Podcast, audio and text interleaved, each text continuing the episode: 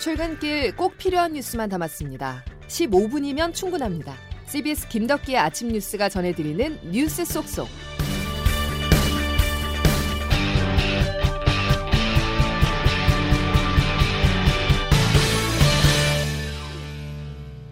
여러분 안녕하십니까? 6월 30일 김덕기 아침 뉴스입니다. 내일부터 새로운 사회적 거리두기가 적용됩니다. 백신 접종이 본격화하고 가라앉은 경제를 더 이상 방치할 수 없기 때문이죠. 그런데 코로나19는 생각이 다른 것 같습니다. 신규 확진자 수가 줄기는커녕 오히려 늘어나고 있는데요. 오늘 0시 기준 확진자는 800명 안팎을 기록할 것으로 보입니다. 만약 800명대 확진자가 나온다면 1월 7일 이후 174일 만입니다. 조태임 기자 보도입니다. 어제 저녁 9시까지 집계된 코로나19 신규 확진자 수는 756명으로 오늘 발표될 신규 확진자 수는 800명대를 기록할 것으로 보입니다. 만약 예상대로 확진자가 나온다면 3차 대유행이 정점을 찍고 내려오던 올해 1월 이후 6개월여 만에 800명대 확진자가 나오는 겁니다. 완화된 새로운 사회적 거리두기 시행을 하루 앞두고 오히려 코로나19 신규 확진자 수가 급격히 늘면서 방역 완화 조치가 긴장감을 더 떨어뜨릴 수 있다는 지적이 나옵니다. 전문가들은 특히 활동량이 많은 20대에 대한 백신 접종이 본격화하지 않은 상황에서 확진자가 크게 증가할 수 있다고 내다보고 있습니다. 실제 최근 20대의 급증세가 눈에 띄는데 음식점과 유흥시설 등 다중이용시설과 지인 간 전파가 많았습니다. 주요 사례를 보면 서울 마포구 홍대 한 음식점에서 시작된 감염은 외국인 강사 모임을 통해 경기 성남, 부천, 고양 등 6개 학원으로 번져 지금까지 160명이 넘는 확진자가 나왔습니다. 박영준 역학조사 팀장입니다. 본인들이 소속돼 있는 특히나 이제 영어 학원 어, 중규모 이상의 집단 사례가 계속 연달아 발생한 것. 사회적 거리두기 완화 이후 확진자 증가세가 계속되면 일부 조치를 다시 강화할 수 있다는 관측도 나옵니다. CBS 뉴스 조태임입니다.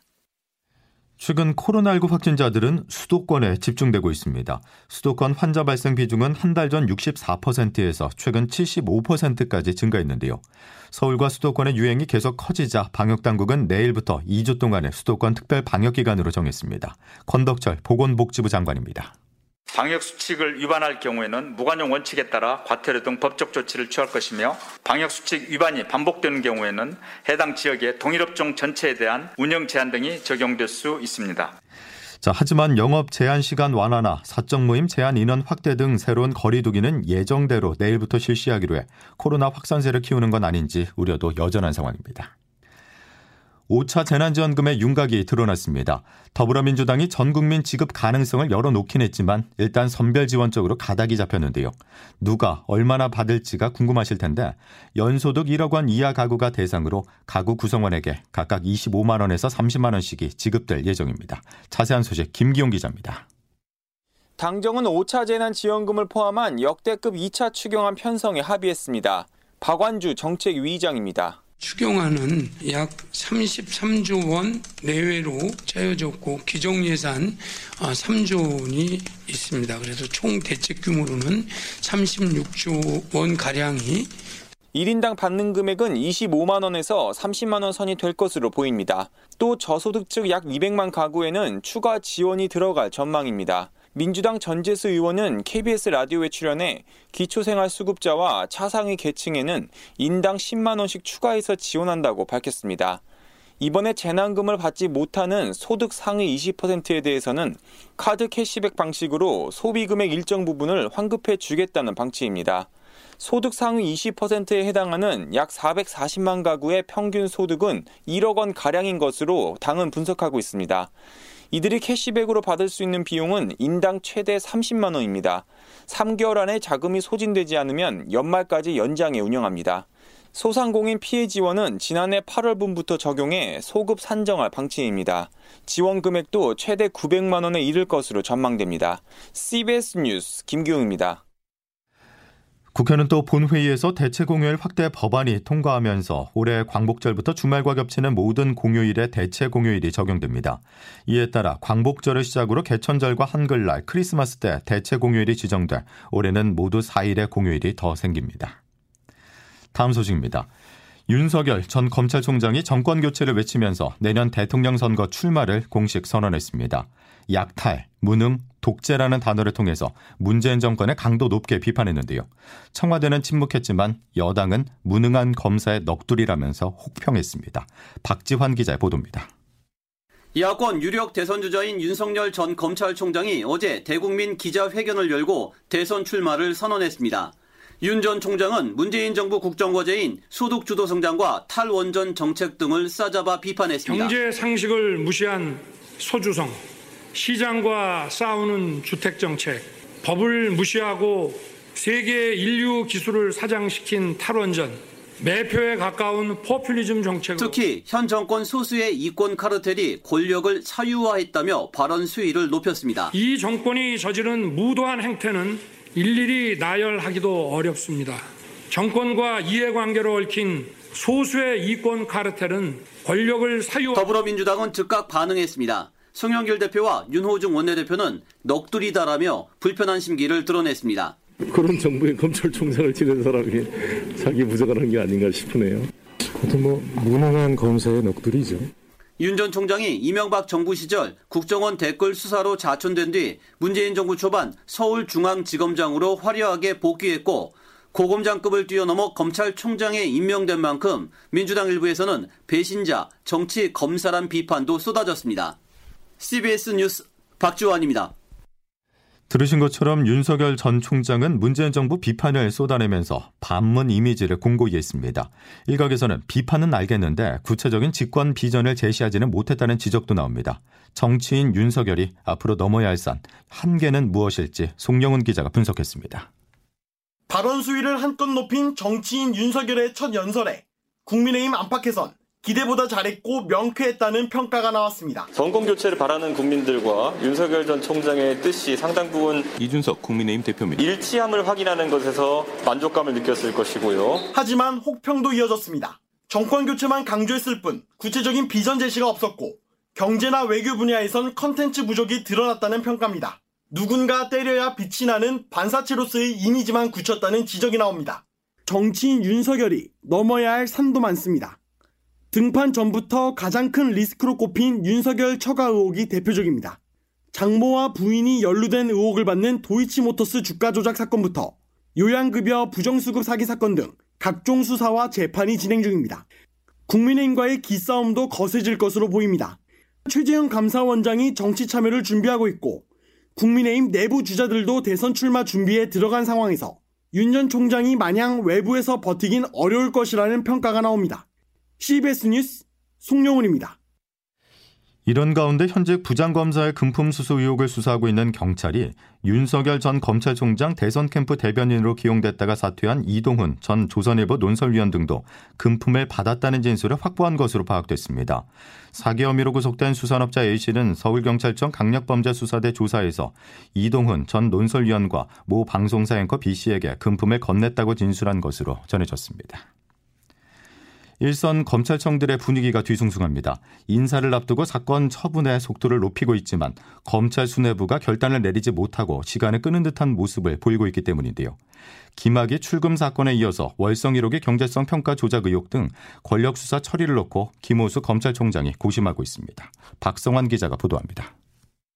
월성 원자력 발전소 경제성 평가 조작 의혹을 수사해온 대전지검은 대전지검 부장검사들이 모여 회의도 진행한 결과 핵심 인사 3인방을 직권남용 혐의로 기소해야 한다는 의견을 만장일치로 모았습니다. 백운규 전 장관, 정재훈 한국수력 원자력 사장, 최이봉 전 청와대 비서관이 그들인데 특히 백 전 장관 등에 대해선 배임 혐의도 적용해야 한다는 게 부장검사들의 의견이었던 것으로 파악됐습니다. 그러나 대전지검장이 김호수 검찰총장에게 관련 보고를 한 뒤 수사팀엔 수사심의위원회 판단을 받아보는 것을 검토해보라는 취지의 메시지가 전달된 것으로 알려졌습니다. 수사심의위는 검찰 외부의 각계 시민들이 검찰에 앞서 1차 판단을 내리는 기구입니다. 이런 상황을 놓고 검찰 안팎에선 사실상 정권 인사 기소 결정에 부담을 느낀 김 총장이 외부 기구를 통해 책임을 회피하는 방안을 고려하고 있는 것 아니냐는 비판적 분석이 제기됩니다. 김학의 전 법무부 차관 불법 출국 금지 사건을 놓고도 처분 표류 상황이 계속되고 있습니다. 수원지검 수사팀은 최근까지 수차례 이광철 청와대 비서관 기소 의견을 대검에 보고했지만 수뇌부가 결정을 쉽게 내리지 못하면서 기모수 체제 리더십에 대한 조직 내부의 물음표가 점점 커지고 있습니다. CBS 뉴스 박성환입니다. 오늘로 홍콩 국가보안법이 발효된 지 1년입니다. 자유아시아의 상징인 홍콩의 현주소는 어떨까요? 풍전등화의 촛불처럼 중국이 바람만 불면 홍콩의 민주주의는 사라지고 있는데요. 홍콩 행정부는 한 발 더 나아가 반정부 활동을 지금보다 더욱 규제하는 입법도 추진하고 있습니다. 베이징에서 안성용 특파원입니다. 홍콩의 보안법이 도입된 지 오늘로 꼭 1년을 맞습니다. 보안법은 홍콩의 많은 것을 바꿔놨습니다. 지난주 문을 닫은 반중 매체 빈과 일부의 폐가는 달라진 홍콩의 모습을 보여주는 한 단면입니다.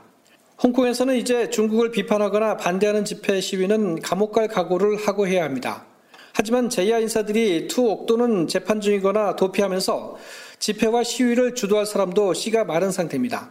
홍콩 내부에서는 질서가 회복됐다는 평가도 있지만 주권 반환 이후 50년간 일국 양제를 보장하고 고도의 자치를 허용한다는 반환 당시 약속은 사실상 사문화됐습니다. 사정이 이렇지만 홍콩 당국은 한 발 더 나갈 준비를 하고 있습니다. 2003년 말에 밀어붙였다가 시민들의 반발로 실패한 기본법 23조에 따른 법령 제정에 박차를 가하고 있습니다. 홍콩의 실질적인 헌법인 기본법 23조가 주문하는 법령은 현재 시행 중인 보안법에서 규정한 분리 독립 등 4개의 반국가 행위 이외에 반역과 선동, 국가 기밀 절도 등의 행위도 처벌할 것을 규정하는 등 더욱 확대된 보안법이라고 할 수 있습니다. 베이징에서 CBS 뉴스 안성료입니다. 경찰이 변사사건 심의위원회를 열고 대학생 고 손정민 씨 사망 사건에 대한 내사를 종결하기로 했습니다. 다만 경찰은 손 씨 유족이 손 씨 친구 A 씨를 폭행치사와 유기치사 혐의로 고소한 사건에 대해서는 수사를 이어갈 예정입니다. 이제 오늘 날씨 알아보겠습니다. 이수경 기상 리포터 전해주시죠. 네, 6월의 마지막 날인 오늘도 어제와 비슷한 날씨가 예상됩니다. 전국적으로 구름이 많은 가운데 곳곳으로 소나기가 오는 곳이 있겠는데요. 적게는 5mm에서 많게는 최고 60mm 이상의 강한 소나기가 예상됩니다. 특히 낮부터 밤사이 천둥과 번개, 돌풍을 동반해서 시간당 30mm 안팎의 강한 소나기가 지날 가능성이 있어서 대비가 필요하겠는데요. 더불어 오늘 아침에는 안개도 짙은 곳이 많아서 이 점은 주의하셔야겠습니다. 낮 동안 동안에 더위가 이어지면서 오늘도 30도 가까운 수온주가 예상됩니다. 습도 또한 높기 때문에 후텁지근한 날씨를 보이겠는데요. 현재 서울 기온 어제와 비슷한 21도인데 한낮에는 28도까지 오르겠습니다. 그 밖의 지역 낮 기온 부산이 27도, 수원과 이천, 대전 28도, 전주와 광주 29도, 대구는 30도를 보이겠습니다. 이번 주는 금요일에 남쪽 지방부터 장마가 시작되면서 제주도와 전남 지역에 비가 내릴 것으로 보이고 주말 동안에는 전국으로 장맛비가 확대될 것으로 예상됩니다. 날씨였습니다. 방역의 백신까지 지금까지 참 잘 쌓아온 공든탑이 크게 흔들리고 있습니다. 수도권을 중심으로 코로나19 감염 사례가 증가하고 있는데요. 내일부터 방역 지침은 완화되고 휴가철을 앞두고 있죠. 완화된 거리두기 체계 속에 마스크 쓰기 같은 기본 방역 수칙 잘 철저히 지켜야겠습니다. 자, 수요일 김덕기 아침 뉴스는 여기까지입니다. 고맙습니다.